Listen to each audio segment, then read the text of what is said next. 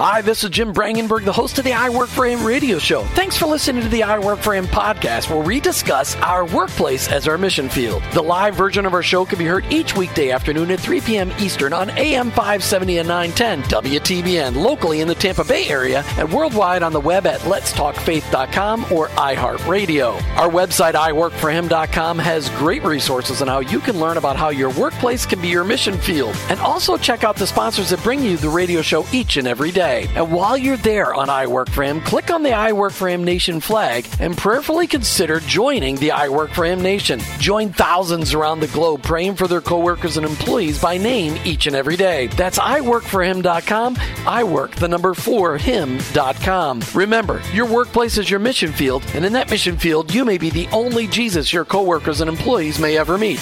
Thanks again for listening. I hope this broadcast will make an impact on your life so that you'll never look at your workplace the same again. Let's get to today's show. You've tuned into the fastest one hour in Christian talk radio. And today, the conversation will be I don't just, I think it'll be a little unconventional. You know, every day we talk about Romans 12, 2 and the impact on our lives in the workplace. Remember that Romans 12, 2 says this don't copy the behaviors and customs of this world, but let God transform you into a new person by changing the way you think. So, really, what you hear there is the way me, the way I, the way you as a Christ follower in business should be acting is unconventional. And if you were to write a book about maybe running a business in that way, according to Romans 12, 2, you might call it unconventional business. Well, Rick Boxx with the Integrity Resource Center, he did just that. Rick Boxx, welcome to I Work for Him. Hey, thanks, Jim. Thanks for having me on the air today. I didn't know if you'd put all that together, so I thought in my intro I would just help you with that to make sure you know that, that you knew that that Bible verse drove your entire book. That was just my idea. That's excellent. You know, when I when I read your book, and we'll get to that in a second. When I read your book, I was just inspired because it was it, it, it reminded me back to the classic by Larry Burkett, written in 1999, called "Business by the Book." Yours was kind of a 2016 version of that, but it reminded me of the simplicity of incorporating the gospel and everything we do it with intentionality, but also just the fact that our businesses should be businesses with excellence. But before we get to your book, I really want to just hear What's the Lord doing in your life today? I, I, love asking this question of my guests. How have you seen the Lord being involved in the intimate details of your life?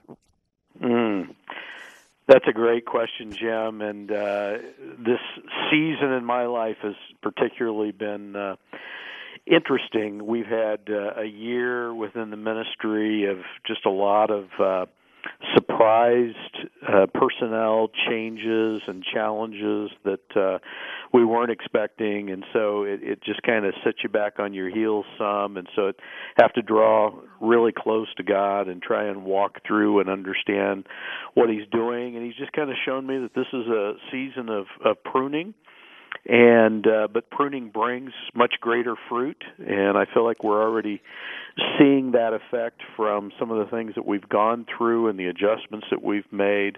But it's just uh it's a season that I've been uh, I felt led to dive into the story of David for the 15 years after he was anointed by Samuel to be king, and for 15 years Saul chased him, trying to kill him. And so just imagine the desolate time that was and how confusing it must have been. And so I've been steeped in that study lately because it just really speaks to my heart that whenever you're going through a, a tough season and it doesn't make sense, God was faithful there for David every step of the way, saved him from Saul on multiple occasions in profound and distinct ways. And uh, so that's just an encouragement for me, and that's kind of uh, some of the things Lord's uh, speaking to me about and doing in my life. Well, really, when you look at those 15 years between when David was anointed and when David finally became king, you talk about years of adversity. And mm-hmm. David was already a man who was very intimate with the Lord, even as a 16 year old. Yes. But the Lord needed him even closer. And I believe he used adversity in his life to draw him closer. What do you think? Oh, absolutely. And uh, that, that whole section of scripture has really been speaking to me in particular here right now because we just celebrated our 15th year anniversary for the ministry.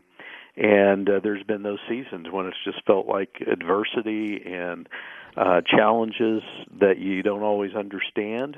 But uh, God is faithful and God is using those seasons to to groom us and to shape us for the future yeah, and, and you look at those years and you're like, Lord, what are you thinking? I mean, come on. Can we get a get a little? Can you just cry uncle for a little bit? Okay, really? Can you take it? So the people listening today, uh, most days, I'm not sure today because we've got a Mark 829 moment, and sometimes you guys go back and forth between integrity resource moments and or integrity moments and Mark 829 moments on the I Work for Him radio program. Why don't you reintroduce people to what the Integrity Resource Center is all about? Sure. Well, we are a uh, nonprofit ministry, and we're really dedicated to training and equipping leaders to do business God's way.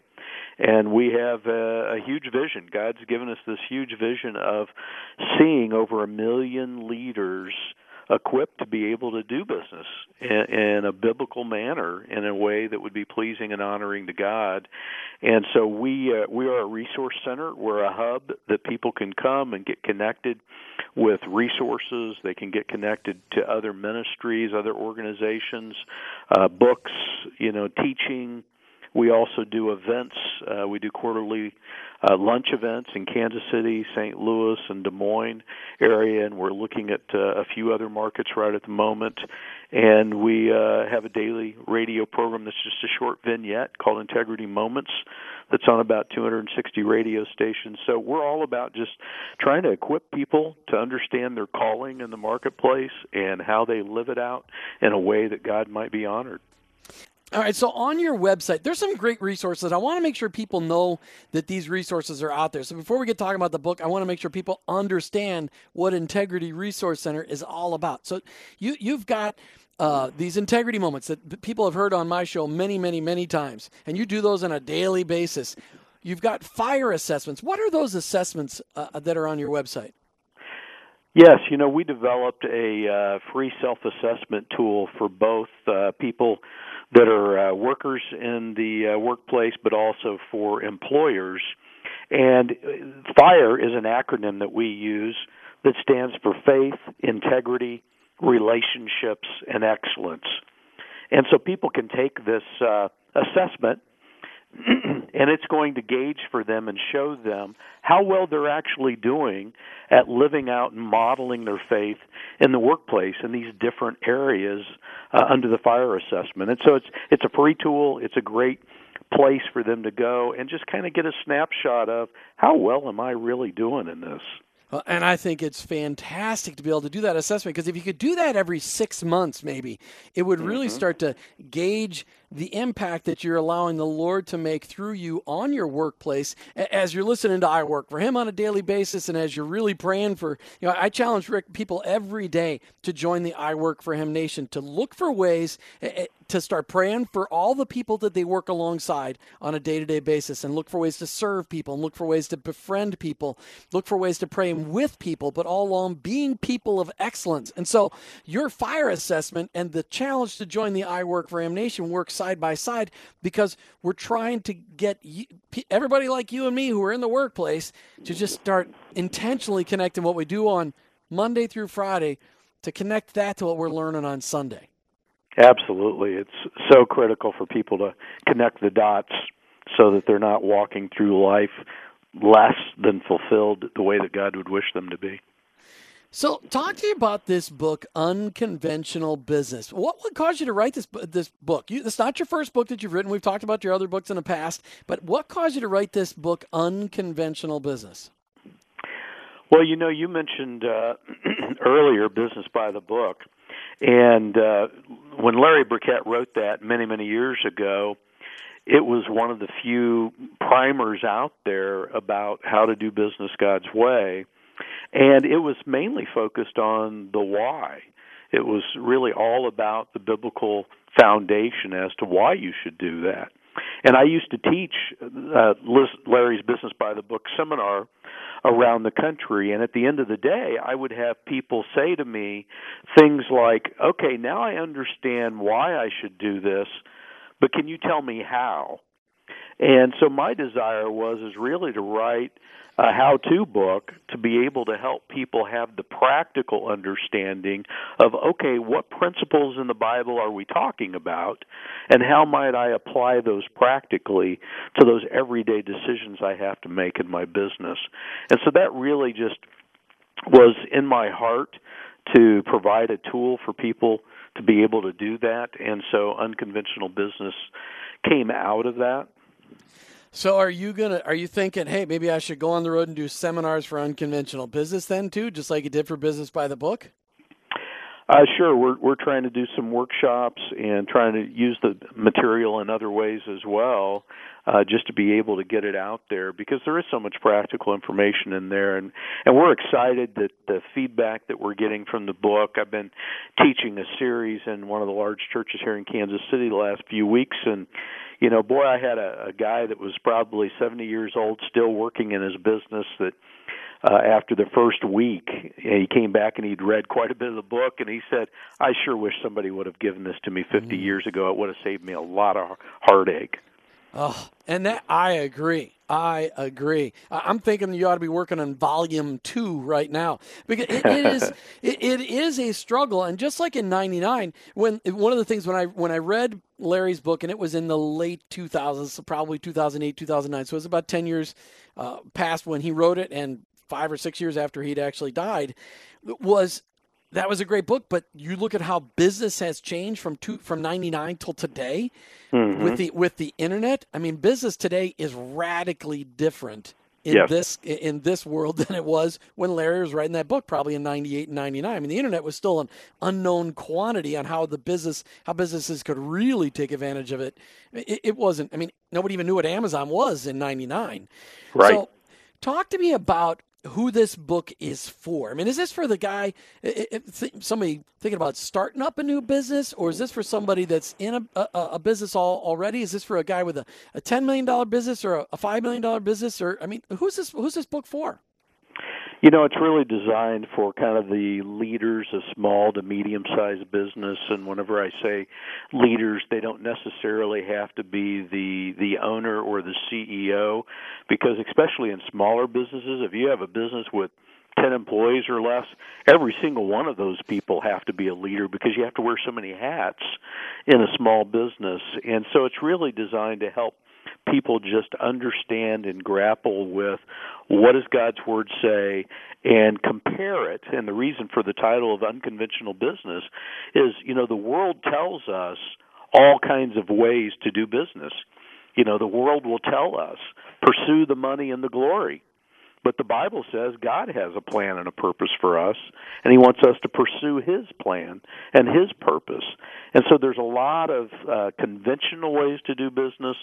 This book is designed to help small and medium sized business leaders actually do it unconventionally in alignment with God's Word the struggles of the small business owner in the United States of America today with the I mean it, the the environment has changed. I mean and there's a lot of things that have impacted it. Healthcare costs have absolutely impacted the small business owner, but there's a lot of different things.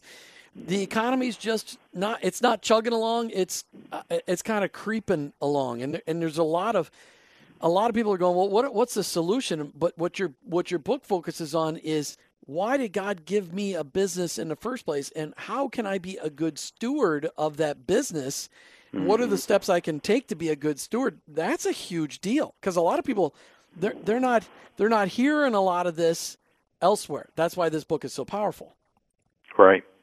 Yeah, and, and I think Jim that uh, so many people walk through life without realizing the purpose that God has for them, and even if they're in the right vocation, they can oftentimes feel so empty and so unfulfilled. I mean, a recent example that we saw here recently in the Olympics was Michael Phelps. The last time around, he had so much success, and afterwards, his life went in the ditch. I mean, he was just having all kinds of personal problems, and finally, somebody gave him a copy of Rick Warren's uh, Purpose Driven Life book and he ended up turning to God and coming back this time to the Olympics. It's it's for a different reason and a different purpose. And so I'm sure it was a lot more meaningful to him. And that's what we would wish for everyone is is God has a purpose for the work that you do. And if you understand that purpose and you engage in it, then boy, life is so much more meaningful. It, it really does allow us to understand what Jesus was talking about when he said, Hey, I came that you might have life and live it to the fullest. And that's what, I mean, that's the powerful part behind that is I came that you might have life. And if we can understand doing business God's way, all of a sudden uh, life makes a lot more sense. Here, here's my question for you, Rick. You're dealing with small to medium sized business owners. You're, you're dealing with guys that are they they are guys and gals uh, that are wearing multiple hats. I mean, lots of hats to run their business. How do you get them to sit still and get away from working in the business to actually work on the business? Well, you, you found any keys to that? Because that's a that's a plague that plagues almost all these small business owners. Oh, it sure does, and you have to find ways for them to pull away, and preferably if they can get, you know, plugged in with some other people that are like-minded that they can uh, hang out with and talk about some of these things. Maybe they, you know, pick up a copy of the book and they discuss it in a in a group setting with some other people that are in their same place. Then they can start building some accountability and they can start uh, stepping away from the day-to-day emergencies that take so many people away from actually fulfilling the bigger purpose as to what they're wanting to accomplish. And so we we do things in the book like uh, the uh, there's a chapter on developing a ministry plan. You know, almost all businesses have either a strategic plan or they have a marketing plan or they have a technology plan. But how many companies have ever paused to think about, well, what if I had a ministry plan? How would I minister to my employees? How might I minister to my community? And so it's just a great way for people to, to step back and take a look at the big picture. Hmm. Ah, that's awesome. And a ministry plan. How many businesses have a ministry plan? Rick is an author, he's a leader, he's a consultant, and he's got a heart and a passion for working with small business owners, Christian small business owners, to help them grow a business God's way. And he wrote a book that goes right along with what I almost every day open up with Romans 12, 2, which says, Don't copy the behaviors and customs of this world, conventional wisdom, but let God transform you into a new person by changing the way you think. Unconventional wisdom. So he wrote this book, Unconventional Business, and it is, in my opinion, the one and done reference manual for a godly small business. Rick, as you wrote this book, it had to be a lot of fun to pull together all the stories and pull together the details and, and realize, wow, the Lord has given you a tool to be able to give to you know a million Christian small business owners. Yes, it really was, and and the uh, part of the fun was is weaving the story of Nehemiah throughout this book because Nehemiah, I think, is one of the best leadership books you could ever read. It's just incredible the principles that flow out of the book of Nehemiah whenever you read about this great leader that you know that left Babylon to go to Jerusalem and rebuild the walls around Jerusalem and then when that was completed God showed up in such a miraculous way that they had a, an amazing revival that they all signed up and signed a covenant with God that they were going to begin doing business differently. And so, all through the book, we've woven the story of Nehemiah into the the principles that we try and teach in this book. And so, it's it's a lot of fun just to share those thoughts with people. Well, and and a lot of people don't aren't familiar with the story of Nehemiah and and there's a whole book on it right in the, in the middle of the Bible. But there, you know, but Nehemiah wasn't a business guy. I mean, he was the cupbearer to the king. Right. So yeah. he didn't he didn't have his own small business, but he had a heart and passion for his country, which he had never visited because he was That's born right. in captivity. Right. So how how do you how and and what you're doing with Nehemiah I've seen it done before. I mean, a lot of people look at Nehemiah as a fantastic leadership manual because of how he got the walls of Jerusalem rebuilt in 49 days under great adversity. So right. what what was it about Nehemiah's character that said, I want to model my book and track his character and his accomplishments in my book? You know, I would say one of the the reasons why is is whenever I started this ministry, Jim, I uh, planted myself in the book of Nehemiah, and especially the story of these people having a changed heart. And there's one thing that really jumped out of that story that I've rarely heard anybody teach on, but what really spoke to me was here they had this great project of rebuilding the walls around Jerusalem and I've I've been there. I've seen where those walls would have been built. And with today's earth moving equipment you wouldn't be able to finish this job as fast as Nehemiah did. But Nehemiah finished it but it says whenever the walls were finished all of the surrounding enemies trembled with fear because they knew that God had done it. They knew that that could have only happened with God. But what goes on to happen is is Ezra had been there for 12 years trying to create a spiritual revival with very little success. And now the people see God show up in their physical labor of building this wall. And Nehemiah wisely looks to Ezra and says, Okay, now Now's the time to pull out the Word of God. And Ezra reads from the Word of God, and we read that everyone fell on their knees weeping before the Lord as they began repenting from hearing the Word of God. Now, I've been in a lot of churches and I've heard a lot of great sermons, but I've never seen the entire congregation fall on their knees weeping. But these people did, and I believe it's because they had suddenly connected the spiritual aspect to the physical aspect of their work and seen and when they saw God show up in that, it changed their hearts so much that they were willing to sign a written covenant with God saying, We are going to do things differently. We are going to turn back to you. And that is so exciting to me that I just feel like that story needs to be told over and over again, and the principles from his life need to be shared.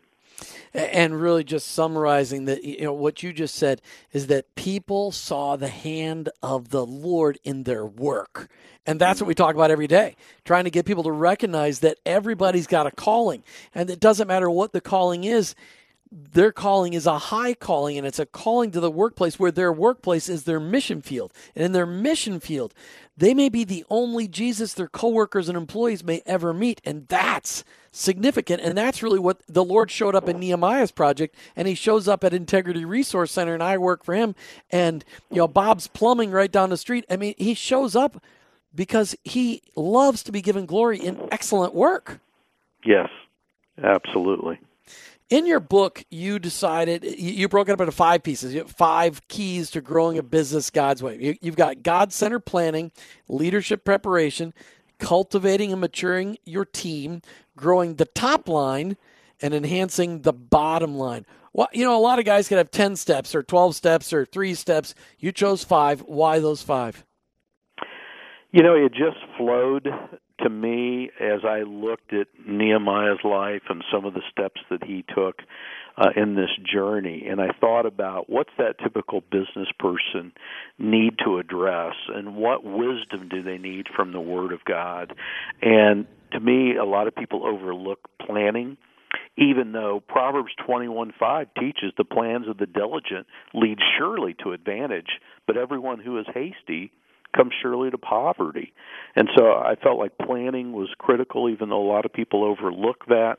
Leadership preparation is really about us. I mean, we can't be great leaders unless we first develop our own character and begin leading in a way that others will want to follow. Right. And then as you build a team, you've got to cultivate and mature a team around you that will actually form a culture for your organization that would be pleasing to God. And then actually I put fourth and fifth the things that a lot of people are going to start with typically is growing the top line. I mean many people in business that's all they want to talk about is, you know, sales. You know, how much can I grow my sales? And so it's not first on my list because I don't think that it is the first priority, but it's certainly critical. And so growing the top line is important, but also then finally enhancing the bottom line so that people understand uh, finances and they understand how do I manage this business that God's blessed me with in a way that I'm a good steward, but I also do it unconventionally so that uh, God's pleased.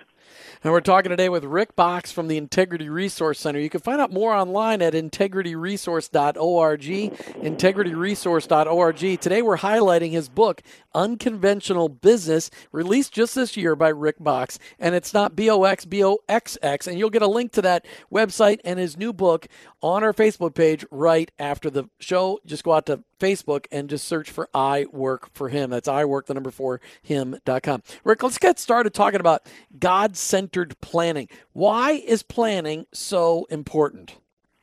Well, I think just like you know the proverb I just mentioned, eh, God has made it clear to us that there's value in planning. However, we do need to realize that it needs to be God centered because there's a whole lot of leaders that go and come back and claim they had a mountaintop experience with this great, big, huge goal, and it's almost always either sales or profit driven. But God wants to give us His plan and His purposes for the business that we've had. You know, many uh, years ago, I read an article in a, a Christian business magazine that I was just amazed by, and this was uh, written by the former CEO of uh, LensCrafter, the eyeglass uh, people. And he talked about in this article how when he first joined on there as CEO, he was telling his people, we just need to crank out more eyeglasses and make more money. And that was kind of his purpose. But then he ended up getting a, a different view. Rick, why don't you give people a 30 second on this book? Yes, I mean it's there's five keys to growing a business God's way and it really is about doing it unconventionally in alignment with the Bible because we believe the Bible is the best and the most reliable business guidebook you could ever find. And so that we just think this uh, this book will help you understand how to apply practically those biblical principles into the work that God's called you to do. Rick, you were telling us great story. I asked you the question before the break why is planning so important in a business? And it seems like an answer that should just be a no brainer. Yet, I am constantly amazed at how few small business owners and medium business owners take time to plan when they do their business. And so, planning is really important. You were talking about a, a story of the guy that took over LensCrafters. Yes, and you know, and I was trying to emphasize the importance of having a God-centered plan rather than just something that man creates. And this the story was an illustration of that because the former CEO of LensCrafter claimed that uh, when he first took over, he just told his people we need to crank out more eyeglasses because it will make us more money. You know, end of story. And that's the common story and the conventional approach in business. But he went away on a weekend retreat with his church and he spent time studying the actual healings of Jesus. And if you recall in the Gospels, many times Jesus was healing the blind. Well, that really spoke to this man since he was in the eyeglass business and the Lord spoke to his heart that week and, and virtually told him, I didn't send you to LensCrafter just to make a lot of eyeglasses. I sent you to LensCrafter to give sight to people that are having trouble seeing. Just that simple purpose recalibration completely changed the nature of the business. And he went back and called in all of his managers, told them this new insight, and said, Our purpose is really to bring sight to those having trouble seeing, and to get that across to all of our staff in every city that we have a store, I want you to pick one day a year that you're going to go to a local homeless shelter, and I want your whole team there fitting people with eyeglasses at the homeless shelter at no charge because our people need to understand we have a higher calling. that revolutionized their business and it really engaged his team and he found over time that the turnover in that business plummeted because people loved working for some place that had meaning. That's planning. That's amazing. And a lot of it's amazing how great it is to have a little bit of quiet time. And as you said, he went away on a retreat. and He got some quiet time. Just reading your book, it helped me clarify some of the things with I Work for Him, uh, some of my core values and my mission statement and my vision statement, uh, just a clarification because I hadn't done it for a couple years. And I loved that because it was the quiet time of working through your book that brought that to my mind. So it, planning is so important. All right, the next step, the, the second key was leadership preparation. Why do we need to be in training as leaders? We're leaders. We, we got it figured out already. well, because we're all fallen leaders and we're all going to mess up, and we need to know when we're messing up. And so we need to do it with integrity. We need to do it with excellence. And let's face it, if you're not doing it with integrity or excellence, the people that are supposed to be following you they may not be following you, or worse yet, they may be following you and your bad example. And so it's critical that we lead well first and that we understand what does integrity look like from God's perspective? What does excellence look like from God's perspective? And how are we going to embrace that and do it in a way that people around us are going to take notice and say, wow, that person's really different. He's really doing this the right way. And then your people that work for you will want to follow in those footsteps. Well, and you put in there also just helping people understand priorities, but you've got at the end of the section on the uh, on leadership preparation you say okay here's here's five, here's four steps that can help you lead with integrity study the bible regularly make an unwavering commitment to god uh, and then to flee temptation and develop and rely on accountability on an accountability team. Those are keys.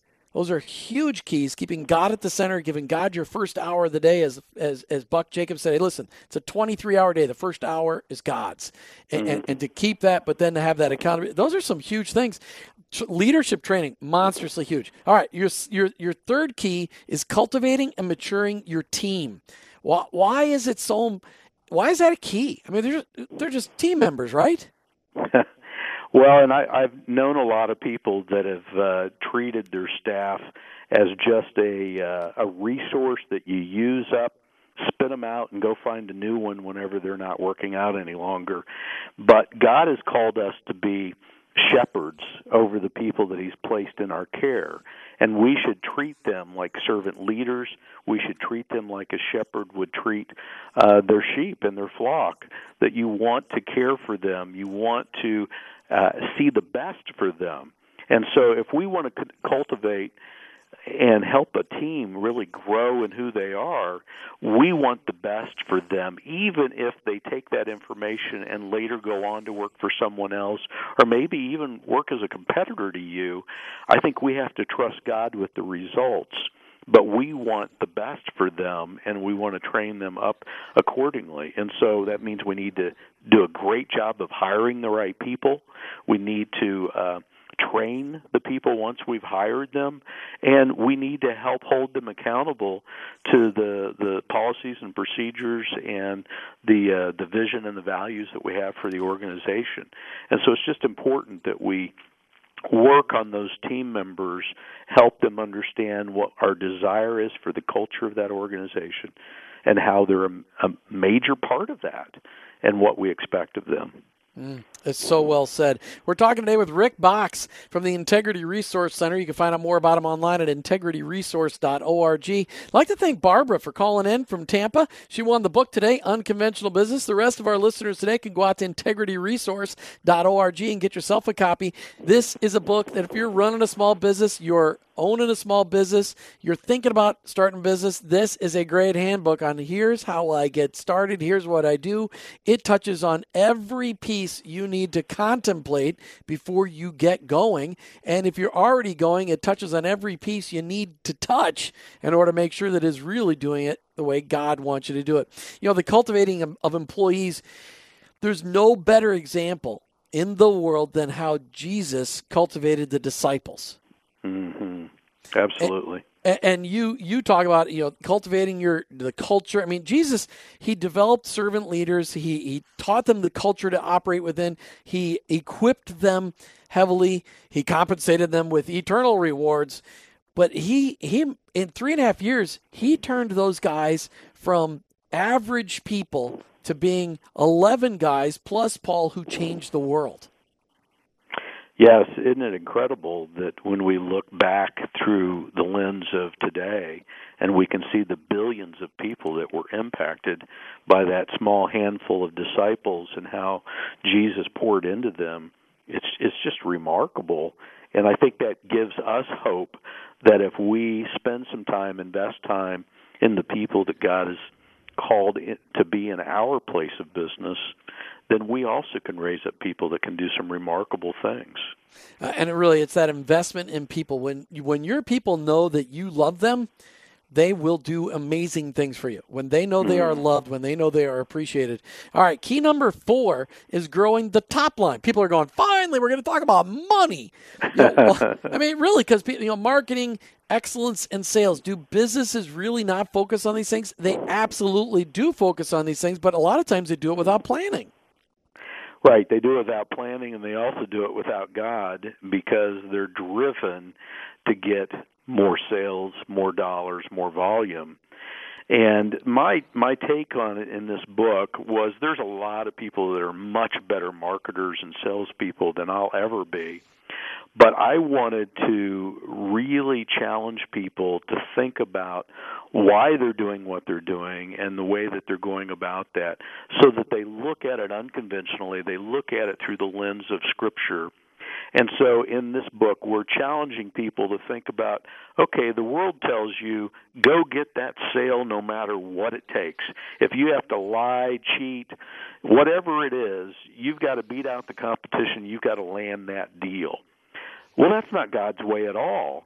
Uh, if we truly, sincerely believe that God is sovereign, then we need to realize that our competitors are also children of God, and we may not get every single deal because God may be directing it to provide for his children in other businesses or God may be protecting us because He loves us and He knows that company's not somebody you want to be doing business with. And so we really need to be God centered as well when we think about sales and marketing. But that means we need to do it in a way that we're willing to tell the truth and be known as a person of integrity, and it will pay dividends for the reputation of the business, and it will allow you to have peace to be able to sleep at night knowing that you've treated people fairly. Now uh, we'll we'll finish this conversation up after the break, but let's talk about enhancing the bottom line. There's there's seven keys to financial success, success along with crushing debt, learning to give generosity. What, what are some of the big key things here on enhancing the bottom line? Give us one, and we'll go to break. Well, I mean, just managing um, the different aspects financially, and so it's a practical guide for us to be able to understand what are the ratios we need to be tracking, what's the information that we need. Yeah, so huge. Rick, as we're closing out the show, the fifth key was enhancing the bottom line. And, and, and those are something people are like, okay, great. I want to I want to improve my profitability. What are some of the things people can do to improve their profitability? You know, first they need to understand their financial condition. Unfortunately, most small business people are either technicians or salespeople, and they're not financially oriented, and so they just kind of ignore that piece.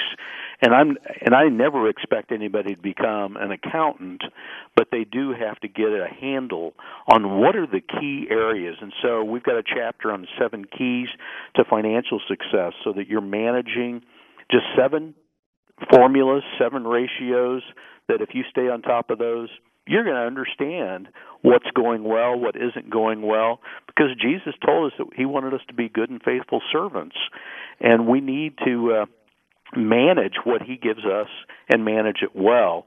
And so you need people around you that understand finances, and you need to learn yourself just enough so that you know when you're in trouble and you need to seek out even deeper help whereas most people just kind of overlook it and stick their head in the sand because they they don't understand finances and they don't want to. You know, one of the other things that you mentioned in there was in there was learning to focus on your generosity, learning to focus on being intentional with that part of that ministry plan and then generosity. How does generosity help enhance the bottom line? well, it's one of those um, mystical things about Scripture that uh, you know Jesus had so many paradoxes that he taught, and one of them is generosity. That it, it makes sense that if you give money away, that hurts your bottom line. But reality is, in God's economy, if you actually are generous and you're open-handed and you're giving to God's causes, then somehow, incredibly, in God's way, He lets you reap what you've sowed and he sends things your way that you can never count on. And so generosity is an important factor that many people overlook and once again it's one of those unconventional ways that just doesn't make sense to the world because it just looks like it's money going out the door but somehow God can shovel a whole lot more in the door when he when he sees that you're generous. And that is is so true. It's such an amazing paradox when you look at the more it just the Lord. It's the only math equation that doesn't make sense. 100 minus 10 still equals 100. That's the equation. Of, that's the equation of tithing. 100% of what you need minus 10% of what the Lord asked you to trust Him with still equals 100% of what you need.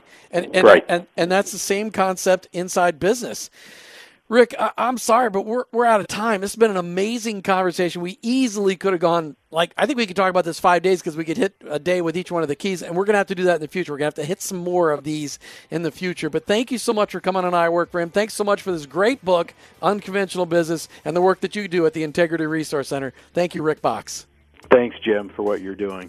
All right, see you later. You can find out more about Rick Boxx and unconventional business and the Integrity Resource Center online at integrityresource.org, integrityresource.org. Now, I want to thank you for tuning in today as we broadcast across the nation and around the world, challenging each one of us to recognize that what we learn on Sunday really does apply to what we do Monday through Friday.